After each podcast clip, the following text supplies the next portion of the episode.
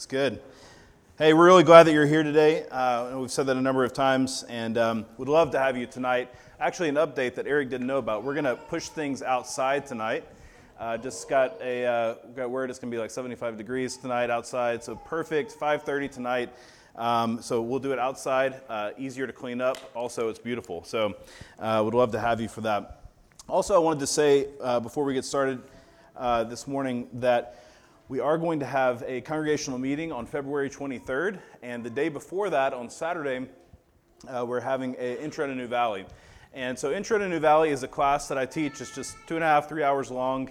Uh, it's an introduction to the church, some of our theology, some of our history. You can hear more of our story.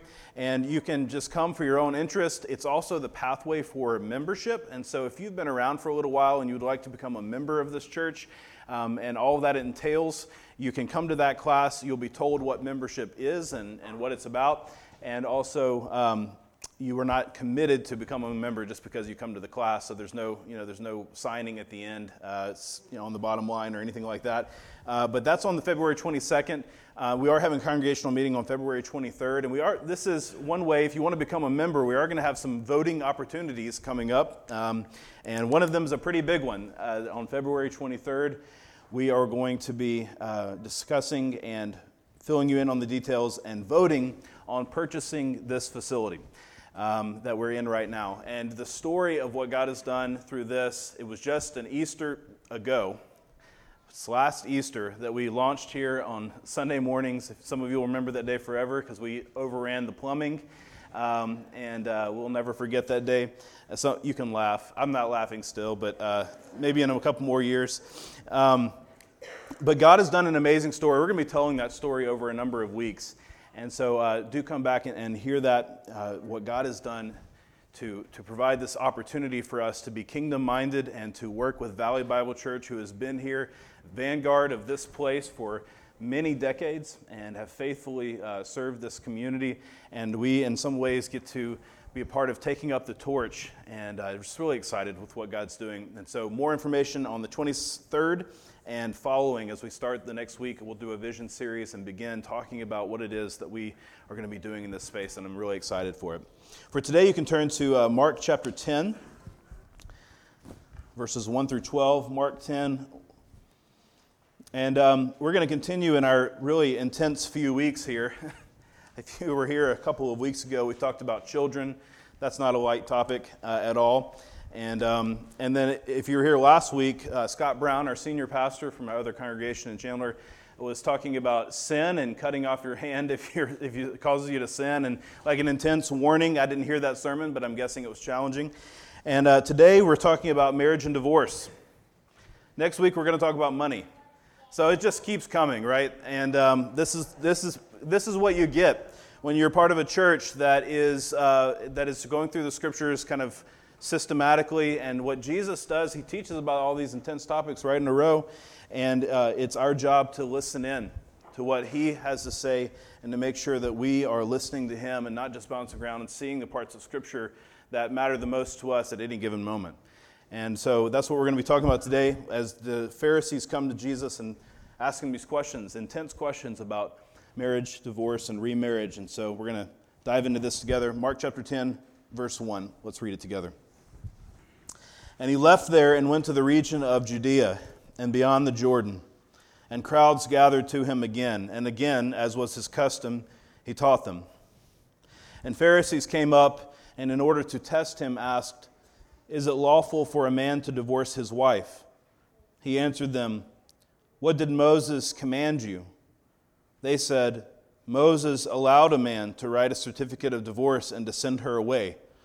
And Jesus said to them, Because of your hardness of heart, he wrote you this commandment.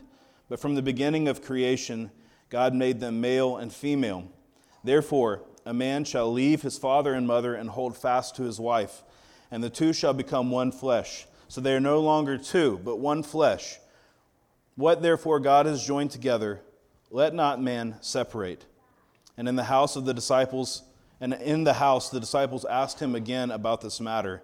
And he said to them, Whoever divorces his wife and marries another commits adultery against her. And if she divorces her husband and marries another, she commits adultery.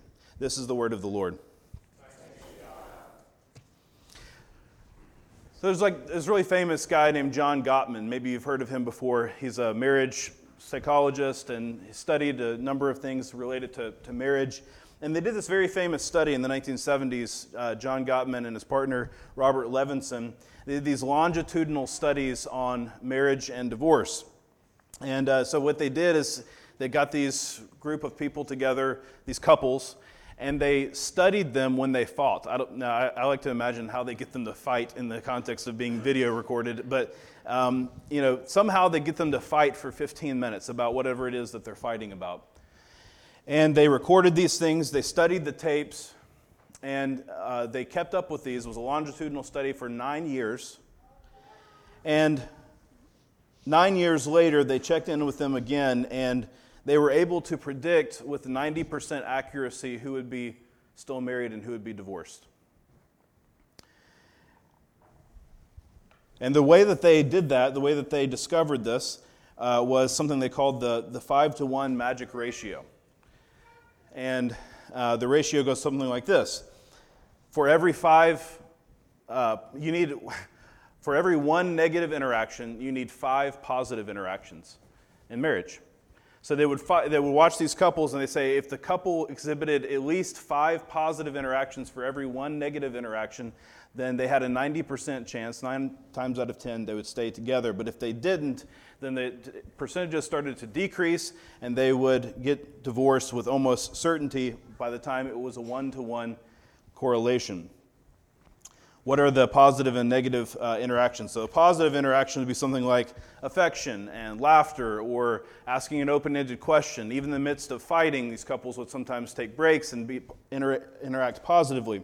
Negative emotions were uh, anger, of course, eye rolling, looking away, and then what they call uh, the four horsemen. It's a reference to Revelation, the four horsemen of the apocalypse the four horsemen of the apocalypse of the revelation of, of, the, of your marriage would be these four things criticism, defensiveness, stonewalling, meaning I'm walking away from you, and contempt.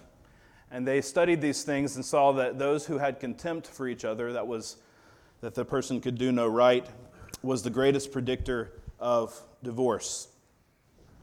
Now, I mean, all that's, that's fascinating in a way to, to, think about it. It's like challenging as you think about your own marriage, like how many positive interactions to negative, you immediately, your wheels start turning. Uh, but in a sense, it's very impractical, right? I mean, what are you going to do? Are you going to walk around with a notepad and record every positive interaction that you have uh, with your spouse and every negative interaction? That would be, of course, impossible. This is something that we see in retrospect, given time and, and a recording, which we don't typically have. But what it highlights is something that Jesus has been talking about for a long time because each of those negative interaction things, those things that lead to that contempt, that lead to that defensiveness or the stonewalling, is this gradual hardening of the heart. And Jesus says that's the fundamental test for where your marriage is going the hardness of your heart. He says, This is why. You're coming to me, Pharisees, to talk about this. This is why Moses, in the first place, had to talk about divorce. And he says in verse 5 this is the reason. Because of the hardness of your heart, he wrote this commandment to you. A hard heart. That's the thing that destroys relationship. It's the thing that Scripture says destroys the relationship that we have with God. When our hearts are like stone towards Him, they're hard we, have, we become what in Scripture is sometimes called a stiff necked people. We, we are hardened against Him. And it's how our marriages can fall apart. This hardness of heart, just the, that phrase there, literally is uh, sclerocardia, which is a sclerosis of the heart. What is sclerosis? It's just this gradual hardening and this happens in relationships over time. And so this morning, I know we're starting out really intense. This is an intense passage. Um, and I have a couple of different perspectives I want to bring to this. Uh, first, of course, is a pastoral perspective, which is goodness, I, to speak to everybody who's had an experience of or some relationship with divorce this morning is so difficult. We have we have folks in this room who I know are victims of divorce, meaning you went through um, your parents being divorced, and, and you've had that experience, and maybe that was a scar for you. Maybe it was a, uh, ended up being a positive thing in some ways because of abuse or something like that. But there's all kinds of ways that we've been victims of divorce. I know that there are people in the room who have been divorced. Uh, maybe you were divorced before you became a Christian. Maybe you were divorced after you became a Christian. Maybe after studying what the Bible says, you have maybe a different understanding of what divorce is now. Maybe not. The point is that all of us have some experience with this. And I know that there's probably some as well who are contemplating divorce. And it, it's crossed your mind maybe once, maybe more than once, maybe frequently, that this marriage that you're in is standing in the way of your happiness and your fulfillment. And you're wondering about whether you should stay together. And so I know that I'm speaking to just a, just a ton of different um, situations this morning, so there's a pastoral perspective, but I also feel a strong burden of a, of a prophetic perspective, which is that the Word of God says things to us, and it, it dictates some things for us. And for us, the, the state of marriage and the state of relationships in this country and this world are, is, is abysmal. And Jesus speaks to it. And we, as his disciples, need to come in obedience to what he is saying and to see again how much God cares about the sanctity and the lifelongness of marriage. So I hope to bring both of those perspectives this morning, and of course, as always, to delight in the gospel for everyone, divorced or not, victim of divorce or not, contemplating divorce or not. The gospel is here for us this morning. What Jesus has done for us in uniting himself to us in this marriage. And so I want to talk this morning about how we defend our marriages from the hardness of hearts. How do we defend our marriages from a hard heart? And I want to talk about three different things. The first one is this understanding God's design. Understanding God's design.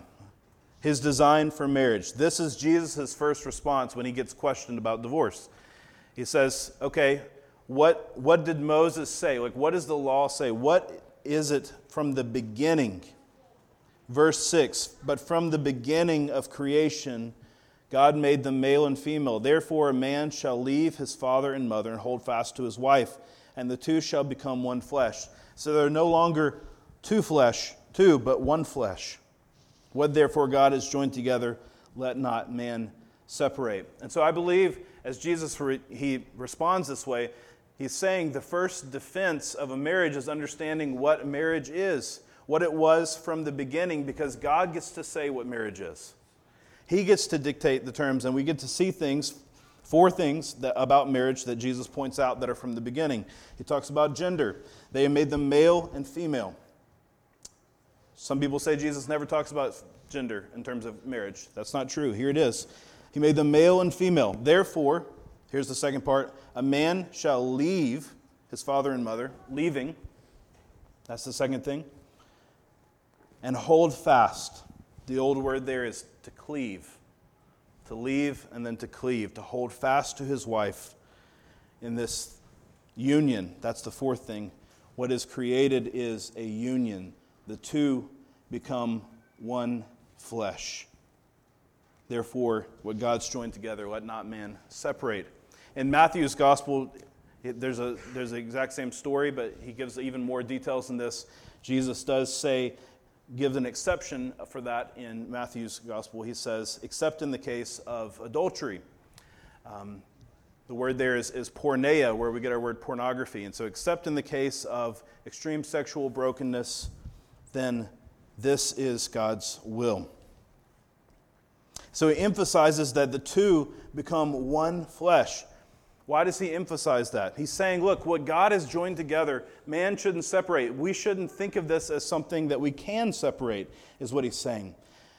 And so what he's saying is, what, and what we're saying this morning is that a biblically distinct perspective on marriage is that it's not a partnership, it's a union. It's not a partnership, it's a union. Even though it's very popular for us to talk about marriage as a partnership. Uh, you guys seen La La Land, the movie La La Land? 14 Academy Awards, came out a few years ago. Um, really fun movie to watch. Um, throwback, you know, just this incredible screenplay and acting is, is incredible. But the theme of, of that movie, and I'm just going to bash it just a little bit, even though I really enjoyed watching it. If you think about the theme of, of La La Land was that it says something about relationships. You got this guy, Sebastian, he's a jazz musician. You got Mia, who is a struggling actress. And basically, the theme is for, for a relationship to work, individuals need to find their true passion and then find a, see, see if those concentric circles can interact in some kind of way. It's a partnership. It's like you do your thing, I do my thing, and then eventually, you know, hopefully it works out. It doesn't, by the way. That's spoiler. Um, but three years ago, that's it's time. Um, so this is a, a, metaphor we apply to marriage, and, and the, like in La La Land, it's like, it's, it's like jazz, right? Marriage is like jazz. Individual virtuoso players who somehow find a room together and create something beautiful. Uh, you do, you're an amazing bassist, you're a drummer, you, like, and you just do your own thing, but then the fusion of it works together. That's the picture of marriage, but that's not the picture of marriage from the scriptures. It's not two individuals doing their thing and then finding a way to be together. Something new is created. Something new. The two become one flesh. And it's not to say that you don't have individual ambitions and that, that there aren't things that you have to like listen and, and, and care for one another. And all of that is true. You have to live with each other in an understanding way. But I'm saying we lose something when we lose this perspective of what we have when we're married is something new. It's not two people coming together and learning how to partner.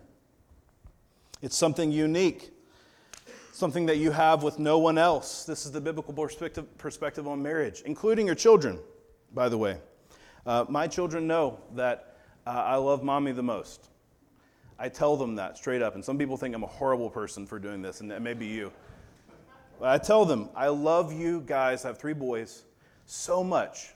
Like, I love you to the moon and back. Like, I almost love no one else as much as I love you, and I love each one of you equally. I don't love your brother more than you, I love each one of you equally. But there is someone I love more than you. And I just tell them straight up, I love your mommy more. Now that's good from like a pragmatic perspective and a biblical perspective, I think. Like pragmatically, right? I mean, I have 18 years with these guys, maybe more, but I have 18 years with them, and they're going to be married. And if my identity is in them, right? as they get married and as they have family, then I'm going to feel left out from that. And I have this lifelong partnership with my wife. But biblically speaking, I'm not one flesh with my children. They come from my flesh, but I'm not one flesh with them. I'm one flesh with my wife. This is the marriage that the Bible speaks about. It's a lifelong union that has to be said it has to be said over and over again. This is where Jesus goes first. The best defense against marriage is to see this is what marriage is from the beginning. It was this way from the beginning. And in divorce, even in a sense, doesn't even erase it. You notice those last two intense verses where he talks about if a man divorces his wife and remarries another, he commits adultery. And she divorces her husband and marries another, she commits adultery. He's saying this is how intense it is. Like you think that you can separate it, but in some ways you can't even separate it even after it's done. And that verse, those verses shouldn't be taken to mean that you should divorce your current wife and go back to your previous relationship or anything like that. Um, he's emphasizing how strong this bond is. It's lifelong.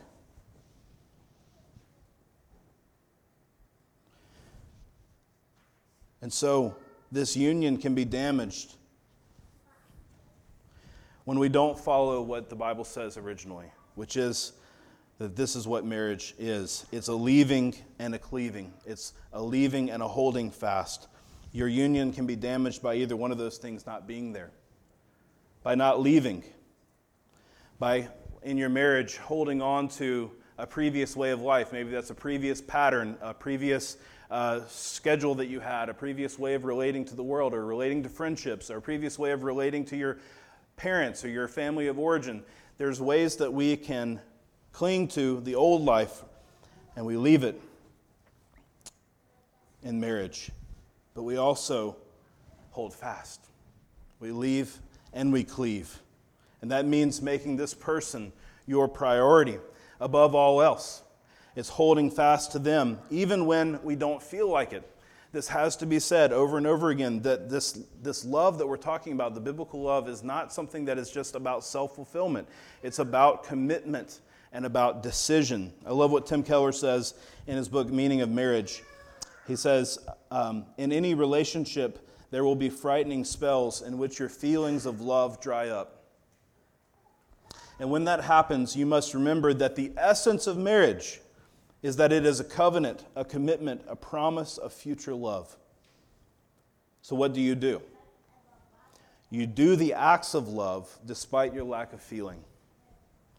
You may not feel tender, sympathetic, and eager to please, but in your actions you must be tender, understanding, forgiving, and helpful. And if you do that, as time goes on, you will not only get through the dry spells, but they will become less frequent and deep, and you will become more constant in your feelings.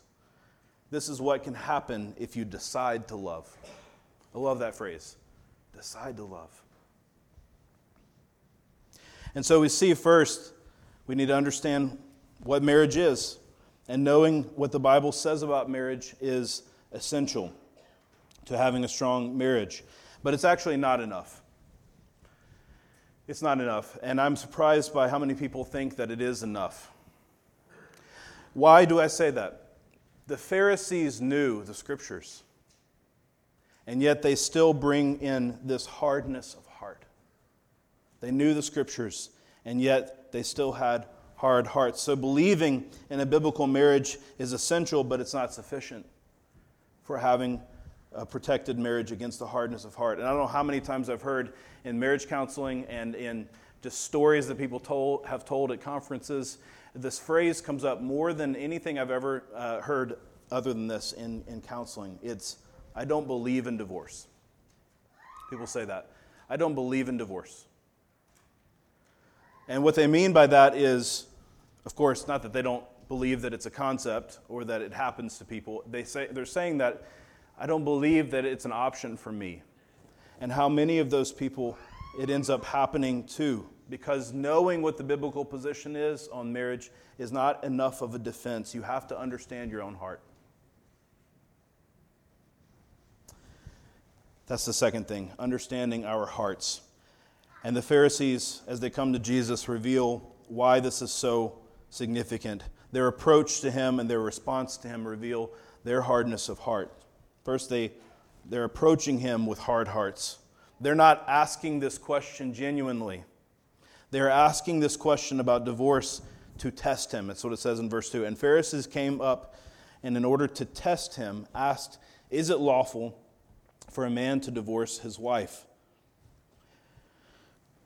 Now, what are they asking about here? Why are they, how are they testing Jesus? How is this a test for him? Well, there's a whole backstory to this, and it comes from the book of Deuteronomy, chapter 24. There's one place in Scripture where Moses addressed divorce. And it's just a few verses long. And, and so, but this, these few verses had a major impact on interpretation of how divorce happened in Israel. And so, what they're bringing to him is a long, century long, centuries long debate on marriage and divorce.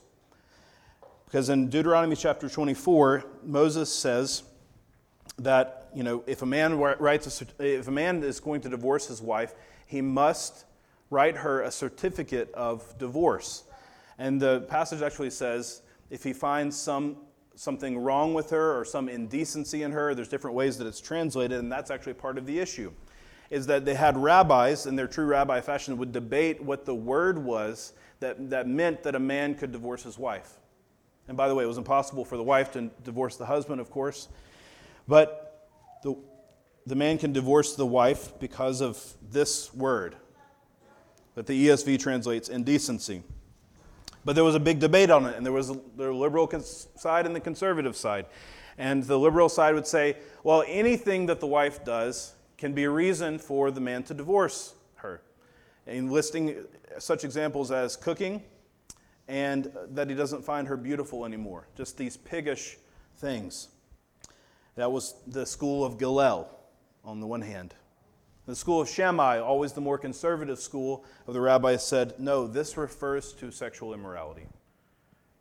And so they come to Jesus and they're saying, basically, will you weigh in on this centuries long debate? We want to know can, can a man divorce his wife? And Matthew's gospel, the more fuller account, says, for any reason. Can a man divorce his wife for any reason? And Jesus, also in typical rabbinic fashion, doesn't answer their question. He answers them with another question. And he says to them, What did Moses command you? And this is a very significant thing that he says because he's asking them to think about what was commanded and what they have to think about that for a minute and realize that there is nothing commanded about divorce in Scripture. Nothing commanded about divorce. Divorce is never commanded anywhere. And so they change it when they respond to him, revealing even their hardness of heart as they think, okay, he didn't actually command divorce. Uh, so they switch the word then to allow, and they say, Moses allowed or permitted a, a man to write a certificate of divorce. Now you may wonder, like, why did Moses do that? And what you need to understand about the original context is divorce was happening in Israel. So men were divorcing their wives and they were not writing a certificate of divorce. They were not even telling anyone. They were just saying, get out. And, this, and, the, and the wife was left without any social position or any way to, to take care of herself. And so Moses, because of the hardness of people's hearts, he made up this law and said, look, if you do this, you have to write a certificate of divorce. You have to free this person to marry someone else because people would send their wives out and then they would bring them back in. And he saw this happening and he, he made a law to protect the woman from this happening. It was a legal protection. It was never intended to encourage or regulate or authorize divorce. It was because of the hardness of their hearts, what he says in verse 5. Because of your hardness of heart, he wrote you this commandment. Isn't it interesting that he says, the hardness of your hearts? Like they were the people that were there when Moses made this command. They could have said, hey, it's not our hardness of hearts. He wrote the command about our fathers. But he says, the same hardness of heart that existed in your fathers exists in you. It's why you're coming to me with this. And it's why this hardness of heart exists in all of us. It's our hardness of heart towards God in general, and it's our hardness of heart towards our spouses, and that will, over time, continue to destroy marriage. None of us, none of us begin marriage believing that we are going to say do and experience the things that we say, do, and experience in marriage. It slowly happens. It happens over time with a hardness of heart. And so we have to ask ourselves in our own marriages what do you feel for your spouse? Is, is there a hardness of heart there, or is there a softness towards them? Is there an engagement? Or is it the case that we're becoming more and more roommates, more and more child caretakers, more and more living in our own worlds? Growing in contempt, maybe growing in fighting, or maybe you do the opposite of fighting, you grow in silence. Do you do things that you know will hurt, annoy, anger your spouse, and do you not care? That's a big test of hardness of heart.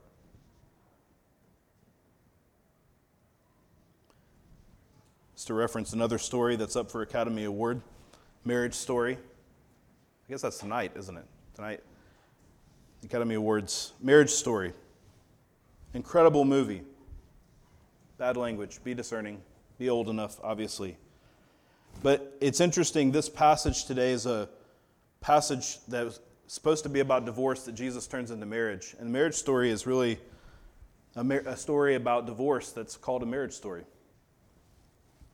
And I w- I won't do any spoilers on this one, it's not, it's not soon enough. But the whole plot of the movie is a hardening, hardening towards one another, where things begin amicably. We'll be fair, we'll take care of each other, we'll do the right thing. And it ends up with them at each other's throats because they have this gradual hardening.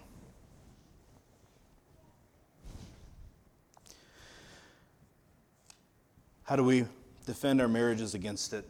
We understand what the biblical pattern is. We understand the hardness of our hearts. But lastly, finally, and most significantly, we have to understand the gospel.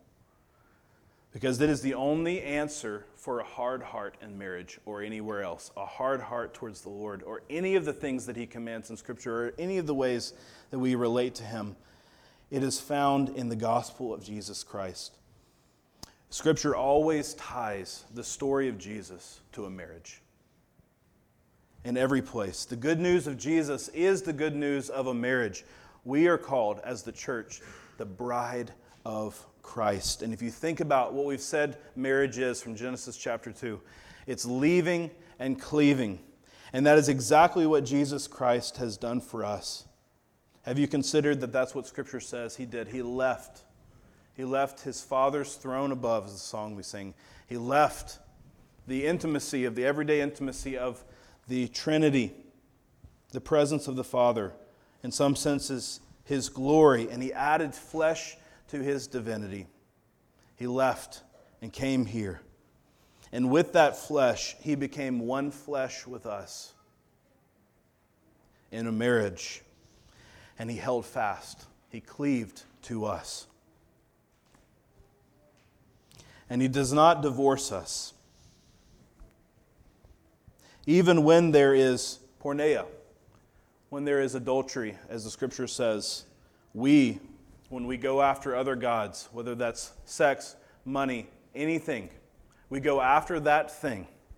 That is, in a sense, an adultery because of the relationship that we have with Jesus Christ. And even despite that, when we walk away from Him, He doesn't walk away from us. He's been a faithful husband. He laid down his life for his bride, the church, who now he not only tolerates, by the way, but delights in as his special bride. That's us. And so when we return to a spouse, we return to a spouse the same way that we return to God. we return to God in the same way we return to a spouse. It's beginning with a soft heart, with repentance asking Him to make you soft towards Him again because He is your great husband.